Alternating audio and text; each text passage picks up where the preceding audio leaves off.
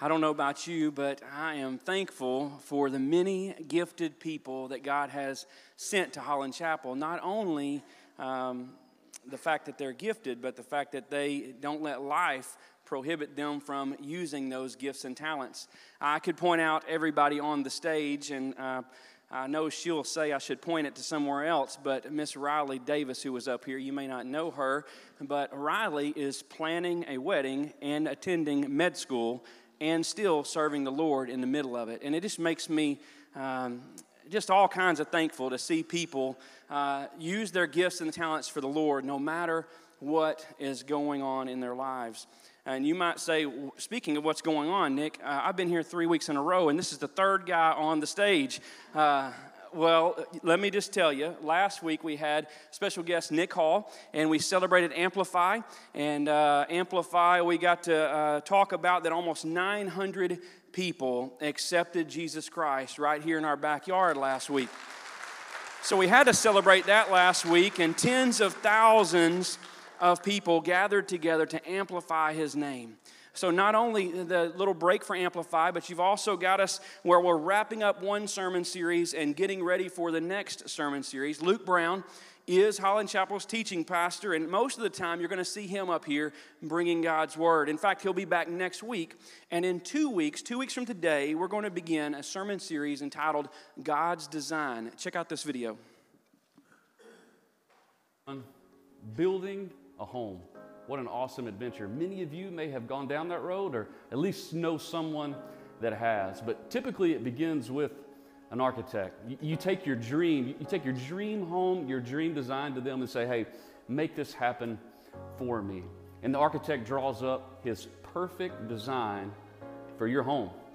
But then a lot of things happen along the building process weather delays, uh, working with contractors. A lot of things can happen to potentially throw off your dream, to throw off that build.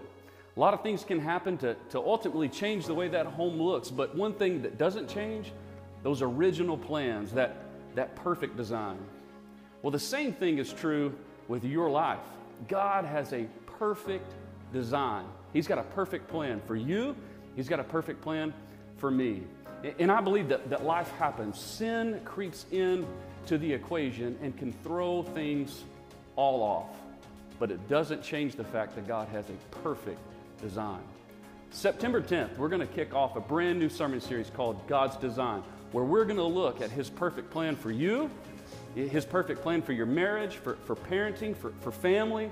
We're going to look at God's perfect design. We want you to join us September 10th at Holland Chapel as we take part in looking at God's design.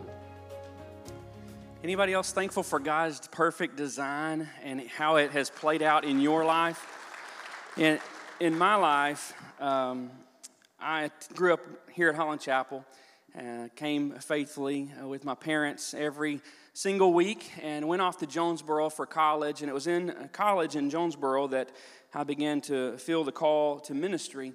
And uh, didn't really know what that looked like, didn't know what uh, would become of that and uh, I finished up college. My wife and I moved back here, and, and I just said, God, I'm just going to be available and I'm going to be faithful, and I'm going to do whatever it is that you put out in front of me. I'm going to I'm going to open. I'm going to go through whatever doors you open, and I'm going to just serve you the best I can, and we'll see how that perfect design plays out. And so uh, I came back and I taught Sunday school and did several things here at the church, and uh, there became a need for a student pastor and we were just getting a new lead pastor at the time as well and, and he didn't know anyone. And someone picked up the phone and called him and said hey um, jason uh, we need a, a, student pastor. Why don't you call nick calloway and see if he's interested? Well nick calloway hadn't uh, asked about it hadn't met jason talent and jason calls uh, on the referral of a church member and says would you be interested in uh, becoming our student or, or, coming on board part time, and let's see how it goes and become the student pastor. And at that time, in uh, June of 2007, HCSM, as we know it, Holland Chapel Student Ministry began.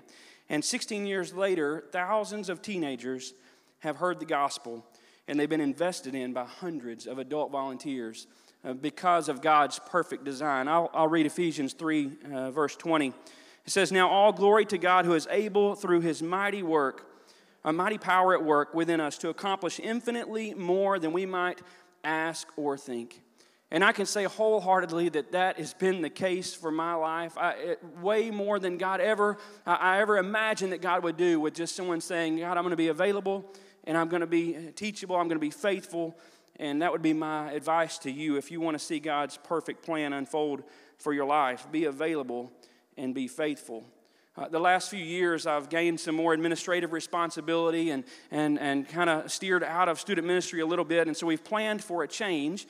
And so that's why I tell you this uh, testimony of Nick Calloway, so I could just tell you, give you a little update. So we've planned for a change, and Grant Yaza has been right beside me for 16 years. And there's no one more ready to take over student ministry than Grant Yaza.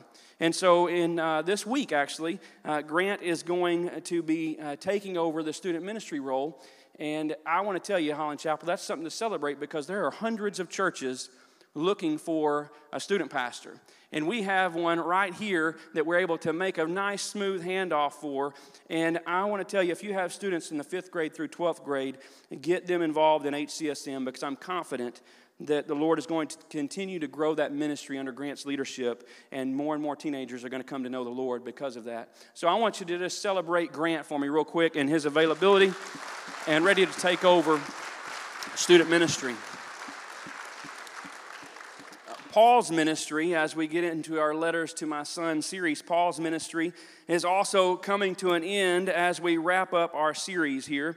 Uh, Paul wrote 1st and 2nd Timothy. If you've come for the last few weeks, you know that we've been in this series through 1st and 2nd Timothy. He wrote those letters to his son in the faith, uh, Timothy. Timothy was pastoring a new church in uh, Ephesus. And Paul instructs him on the issue of false teachers, on offices and order within the church. Uh, he makes it clear that a life changed by the gospel will be very evident to the world around them. And so he uh, sends that letter, that first Timothy letter, and then a couple of years later, he uh, writes back with Second Timothy. And Paul, knowing what he knew about persecution, what he knew about trials, and here's what he knew that they're coming that no matter how uh, great seem, things seem to be, persecution is coming, trials, heartache, all those things are coming. So, knowing what Paul knew about that, he writes Second Timothy to his son in the faith, Timothy. And throughout the book of Second Timothy, he's encouraging Timothy to remain faithful. Remain faithful. And so, we're going to pick up in chapter 4. 2 Timothy chapter 4 as we close out our series this morning. While you're turning there, I want to ask you have you ever heard the phrase, the famous last words? Famous last words. It usually comes with a, little bit of comedy. Uh, famous last words. I wrote down a few of them. Uh, you might have said these before, you might have heard these famous last words before. Uh, Look, mom, no hands. Uh, maybe uh, you've gotten away with it to this point, and someone says, just one more time. Just one more time. And that was the one that caused all the trouble. Uh, one famous last word, I've never tried to say this one. Uh, honey, that outfit is not very flattering. famous last words. I saw this one online. Here, kitty, kitty. Famous last words. well, this shouldn't be too difficult. That's a famous last word. Uh, many electricians in the room I know have, I hope they've not uh, said this uneducated. I think it's the red wire. My dad's famous last words, anytime a project comes up, he says, That should take about an hour. Two days later, the, the tires are still off the car. It should take about an hour. I had one particular instance of famous last words in high school. Um, we couldn't get to our usual uh, cheer mats that we would get on to dunk a basketball goal in the, uh, on the 10 foot goal in the arena over here at Benton. And, and so we pulled out some chairs, and my famous last words were, Hey, uh, Brent, hold this chair. And uh, folded up on me and ended in a broken arm. But on a much more serious note, we could call 2 Timothy chapter 4 Paul's famous last words. These are his last words written to us. And so it's a very, um, to me, it makes me want to lean in, makes me want to, uh, to listen closely. The man who gave us um, incredible passages of Scripture like rejoice in the Lord always, and again I say rejoice, peace that passes all understanding. I can do all things through Christ who strengthens me. And my grace is sufficient for you To live is Christ, to die is gain. All things work together for the good of those who love him. We've used those words. We've leaned on those words. Paul also gave us the, the famous love chapter, 1 Corinthians 13, the fruit of the Spirit, the armor of God.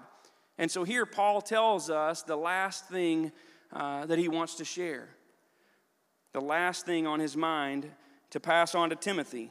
And that's our passage in uh, 2 Timothy chapter 4. So, to set the stage, just to understand a little bit more of the gravity, not only are these his last written words to us, but Paul is imprisoned in Rome. He has been sentenced to die. He's, uh, this, uh, this book was written around somewhere, uh, they say, as late as AD 67, and Paul would be killed before the end of AD 68. And Paul knows that his uh, day of, uh, of his uh, death is coming. And so this could be as close to within one year of the end of Paul's life.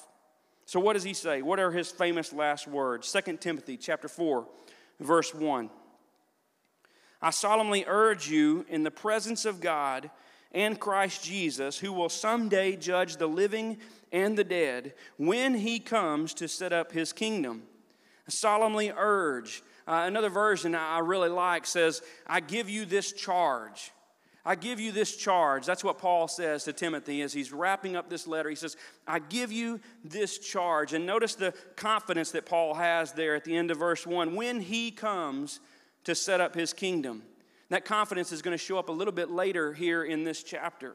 He has complete confidence, and because of this confidence, he tells Paul or tells Timothy, I'm going to give you this charge. I solemnly urge you, verse 2, preach the word of God. Be prepared whether it is time whether the time is favorable or not. Patiently correct, rebuke, and encourage your people with good teaching. As I was studying this this week, I I took a little pause, and, and, and so before we break that down, I'll ask you the same question that I asked to a couple of guys in the office. I was like, wait a minute.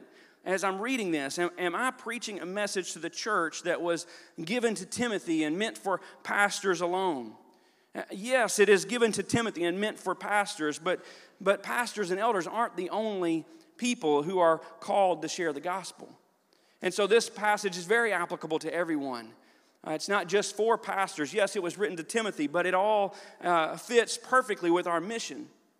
You see, Ephesians 4, uh, verse 12 says their responsibility, the pastor's responsibility, is to equip God's people to do his work and to build up the church, the body of Christ. Well, how do you build up the church, the body of Christ? You share the word, you tell the gospel, you share the good news.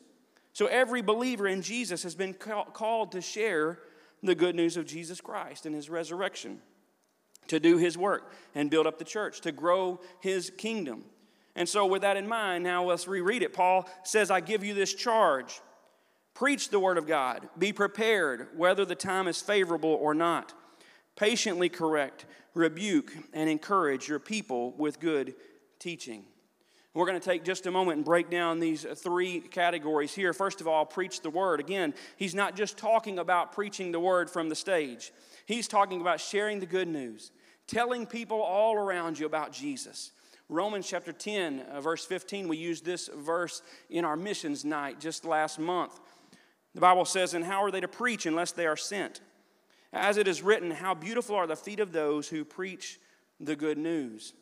Again, not just talking about the pastor's feet being beautiful. All those out on mission at the workplace, in the home, uh, out in the community, sharing the gospel, those are beautiful feet. In fact, another version says that uh, how beautiful are the feet of messengers who bring good news. That's all of us. How beautiful are messengers who bring good news. That's you and me. We have a message about a God who loves us about a Savior who died for us, a King who's coming again that we just sang about. We're all, uh, as the Bible says, Christ's ambassadors, his messengers, as though God were making his appeal through us. So, church, if you have a story of faith, share it at work, at school, at the grocery store, to your kids. Those specific people are around you for a reason. God is going to give you an opportunity and, and Paul knows he's going to give you an opportunity, and that's why he follows up with the next uh, section of Scripture. That's why he says, Be prepared. Be prepared. Don't get caught with your guard down. I've had these happen to me, and I'm sure you have as well. Have you ever had a what I would call a driving incident, whether it not a not a wreck, but maybe you're jockeying for position out on the road, maybe they're tailgating you a little bit or you're tailgating them a little bit, and then you end up turning into the same parking spot or parking lot? It's uncomfortable. You're not prepared in that moment to share the gospel. Gotten a little excited at a ball game and then someone comes up to you with their friend that they want to invite to church and they say hey this is a, a, a, church member. This person goes to church with me and you've just kind of stuck your foot in your mouth about the referee a few moments ago. Or maybe it's been so long since you spoke to god that you're in no position to introduce someone to him. You're not prepared. So how can we be prepared? There are 31 people on the uh, back side of that screen right now uh, having a new member class. And in new member class, one of the big emphasis is uh, these two words invest and invite. So, how can we be prepared? We, we invest in people, we love people, we be ready. Um, they go hand in hand, and here's where I have fallen short. Too many times, the, uh, the invite, the opportunity invite has come up, but I've not invested in those people either because of my attitude, my actions, the way I acted, or maybe I had just been ignoring them. And then when they needed me, I didn't have any investment in them. So invest and invite. Paul says, whether the time is favorable or not, this probably gets us because we're on, a, we're on a mission, and the mission is not to share Jesus. The mission is to go to the store and get milk, or the mission is to get my kids to school on time, or the mission is it's five o'clock and I got to get out of the office and get home. Paul says whether the time is favorable or not. In other words, whether it fits your schedule or not, be prepared to share the gospel. Be ready to audible your plan when God gives you an opportunity that doesn't align with it. Stay on mission. Be prepared. He goes on to say, correct, rebuke, and encourage. And he follows that up with great patience and careful instruction. You think Paul knew this was a touchy subject? With great patience and careful instruction. Why? Because that can make or break that discipleship relationship.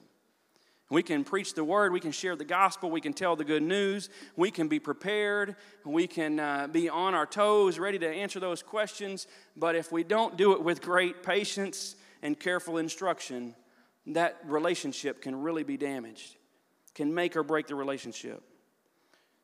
That requires getting familiar with Scripture, great patience and careful instruction. You have to know the Word. I think a major problem when it comes to sharing the Word is that a lot of Christians just don't know it. We just, we just don't know it. And it's the very word of God that's applicable to every life situation, every uh, dilemma you're going to find yourself in, every, um, every counsel question somebody's going to ask you from work or from school. And if we don't know it, how can we share it, especially with careful instruction? Growth groups, I'll give a little commercial for growth groups. That's a great way. Uh, Pastor Todd's going to get up in a little bit and he's going to share some announcements. And one of them is going to be growth groups. Uh, Holland Chapel is launching those on September 10th. It's a great way to get into a group with some other believers and study God's Word so that you'll be prepared, so that you can correct, rebuke, and encourage and share the gospel. Preach the Word, be prepared, correct, and encourage. That's Paul's. Uh, some of Paul's final words to us. He goes on, though, because again, he has enough experience to know that people are not going to want to listen. He knows that Timothy's going to run into hardships. He knows that Timothy's going to run into trials and, and problems. And so in verse 3 and 4, he, he, uh, he tells him that those problems are coming and that, that di- they can be disheartening. And so he continues this charge, this, uh, this go get them, this uh, I leave you with this charge in verse 5, 2 Timothy chapter 4, verse 5. He says, But you should keep a clear mind in every situation. Don't be afraid of suffering for the Lord but work at telling others the good news and carefully and fully carry out the ministry that God has given you. fully carry out the ministry that God has given you. Again, this fits everybody. This is not just preaching from the stage. Fully carry out that ministry that God has given you. Your ministry may be hospitality, it may be kids' ministry, it may be students, it may be music, tech, welcoming. You may lead a growth group. Fully carry out that ministry. And guess what? All ministry doesn't happen here in these walls. You have a ministry out in the community. Maybe your ministry doesn't happen here at church, but it's at the workplace. Maybe it's coaching a rec team. Maybe it's discipling a friend. Maybe it's being a parent. Fully carry out the ministry that God has given you. Give it your all. I just think about Paul sitting there thinking, well, how can I finish this out? What am I going to tell Timothy? And the most important thing he thought to tell Timothy was to tell him to keep going, fully carry it out back in April, Grant and I were um, continuing this plan to make this uh, switch and, and trade off. And we went to a student, student pastor conference, and I was all excited about it because I thought, yeah, this is going to be a couple of couple of easy days for me. They'll teach Grant all kinds of new stuff, and he can he can come back ready to go. And, and I don't really need this that much. I've been in it for 15 years. Well, I had a wake up call. And uh, as Grant would say, it hit a little different, this story that I'm about to tell you. It's one of the series he's going to do with the students this fall. It hits differently. They told a story that I'd heard many times before, and I'll share it with you this morning. Uh, John Stephen Akhwari, this is him on the screen. He was a marathon runner who represented Tanzania in the 1968 Olympics. Now, he wasn't very likely to win the race. It was never really thought that he was going to bring home a gold medal. And quickly in the race, it became apparent that that was not going to be the case. He began to, to cramp up because of the high elevation. And then he, became, then he got tangled up in a, a group of athletes kind of jockeying for position, and they all took a tumble, and, and he fell to the ground. He gnashed up his knee and caused a dislocated when he, uh, shoulder when he fell into the pavement. And uh, most observers, seeing this a mess of athletes on the ground and seeing his injuries, they just assumed he would pull out and go to the hospital. In fact, 18 of the 75 starters pulled out. But instead, instead, John Stephen, he received medical attention and he returned back to the track, continued his race, you could imagine at a much slower pace. Well, all while this is going on, uh, the winner of the race uh, crosses the finish line. The medals are, have been awarded. People are beginning to go home from the arena. And here he comes limping towards the stadium. Most of the people had left, but as he entered the arena and people realized that he was a runner, he was on the track, he was still wearing his uniform, his bandage was flapping in the wind, and uh, people began to clap and they began to cheer as he finished the race one hour after the winner. You might think, why would he have just embarrassed himself in front of all those people, came in there all hurt and limped and bandaged just to finish last place? And that's kind of what the reporter was thinking when she asked him. She said, Why, why did you carry on? What, what caused you not just to go to the hospital and say, Oh, well, uh, we'll get them next time? And his response has kind of gone down in, in sporting history, and it, again, just hit me differently when I was about to kind of cash out of student ministry in April when I wasn't supposed to until September. He said this to the reporter He said, My country did not send me 5,000 miles to start the race, they sent me 5,000 miles to finish the race. And that's what Paul's telling Timothy. He says, Finish the race. You weren't blessed with gifts and abilities, church, to make excuses. God didn't give you a story to tell so you could keep it to yourself. Fully carry out the ministry that God has given you. Recognize that ministry is a gift from God to be used for His honor and His glory and finish the race. One of our church's patriarchs, Tom Honeycutt, passed away this past week. At his at his funeral, I called him the church's Swiss Army knife because he served in so many different ways from kids' ministry to, uh, just make a long list. I won't bore you with it, but he served in a million different, not a million, that was a stretch. Sorry, I, I'm trying to catch myself. He served in a lot of ways, Keaton. He served the Lord to the end, to the very end. He fought the good fight. He finished the race, as Paul would say. And Paul says that of himself in verse 6 as we continue to read in chapter 4. He said, As for me, my life has already been poured out as an offering to God. The time of my death is near. I have fought the good fight. I have finished the race, and I have remained faithful. Paul's saying, Timothy, I've, I've given it all I've got. I, I've been poured out like a drink offering. I've given all that I've got. Was Paul saying that he was perfect and he should get a, a, a blue ribbon? No, not at all. Earlier in Timothy, in, uh, in, he called himself the worst of all sinners. Earlier in this very letter, he calls him the, himself the worst of all sinners. Paul's not saying, pat me on the back, I finished, I fought the good race, give me a, a trophy and a medal. No, he's just saying, I gave it my all. I didn't quit. He says, I got to the end, still giving all I have to advance the gospel because of what God has done for me. He wasn't quitting at that moment either. In fact, in what I would consider the PS of the letter, uh, the part we're not going to get to today, when he's given kind of his um, final salutations, he asked Timothy to bring his books and his papers. And he knows he has a death sentence. He knows that he's not going to get out of that prison. But he tells Timothy, Bring me uh, my books and my papers. I want to continue to study, I want to continue to write to the very day that he would die.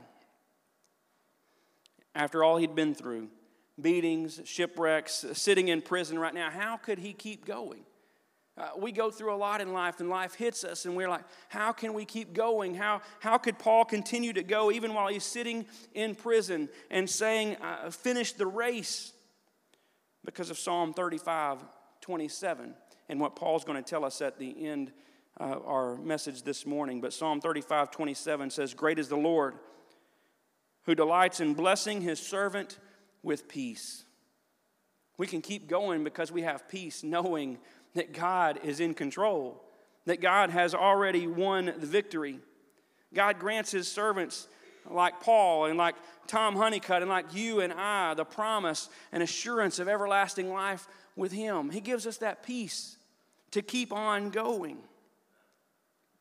We have the same hope that giants of the faith like Paul had to keep going. So, why so many times does it not click with us? Why so many times do we have to be reminded? We have that same assurance, that same hope. Remember Paul's confidence from verse 1. I said that we would see it again. Verse 8, the last verse we're going to look at this morning. Paul says this, and now the prize awaits me Again, not a blue ribbon, not a trophy. The prize awaits me, the crown of righteousness, which the Lord, the righteous judge, will give me on the day of his return. Notice that confidence. He will give it on the day of his. There was no doubt in Paul's mind. And the prize is not just for me, but for all who eagerly look forward to his appearing. For all, we can have that same confidence that same peace, that same assurance. So, church, here's the deal to steal a quote from Nick Hall from last week.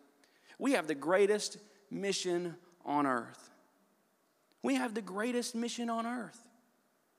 And Paul's last words to us are to remain faithful. Don't quit. Keep going.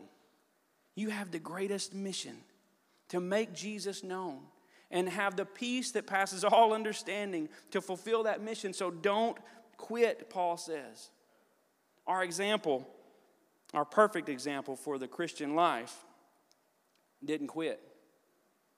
Jesus, all the way to the end of his purpose here on earth, hanging on the cross. And what did Jesus say? He said, It is finished.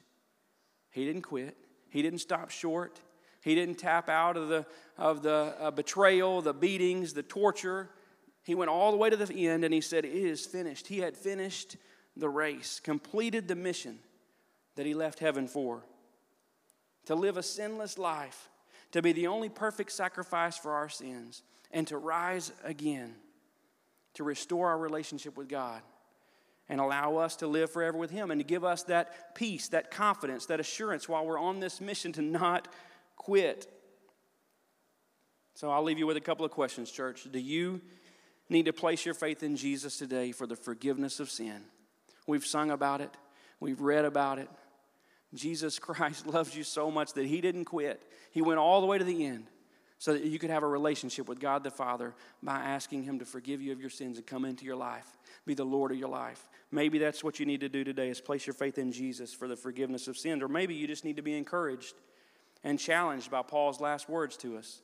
Maybe you're like me and uh, you're thinking about uh, tapping out and coasting a little bit.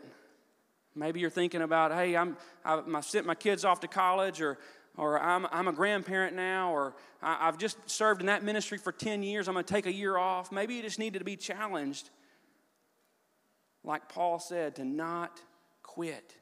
Don't let up. Finish the race. Pastor Todd's going to tell you in just a moment how you can respond.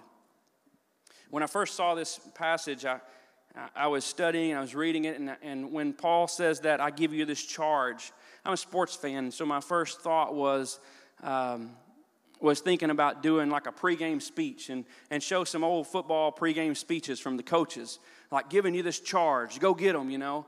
And, and I got to thinking about it, and I thought, you know, when you run out of that football, when you run out of that tunnel onto the field after the coach gave the best speech of all time, you don't really know the outcome of the game. You don't know if all that blood and sweat and tears is going to be is going to pay off, is going to be worth it in the end.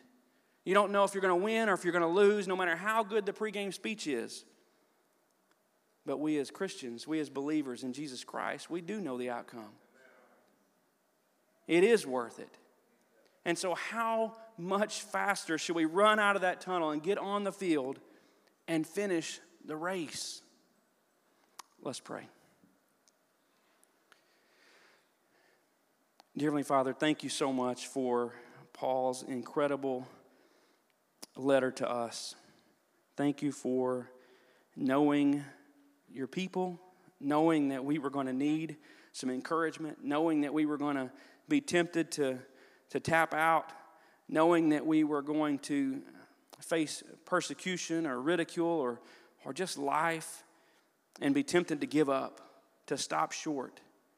And so, thank you for giving us this challenge from your word to keep going, that it is worth it, that we do have a peace, that you have won the victory, and that we do have a home in heaven waiting. I pray, Lord, that this would be a group of believers, a body of believers who would take this mission, this greatest mission in the world and carry it all the days of our lives. That we would be prepared, that we would share your incredible good news, that we would be careful as we instruct and as we encourage our neighbors. Use us, Lord. And please let us be found faithful. In Jesus' name I pray.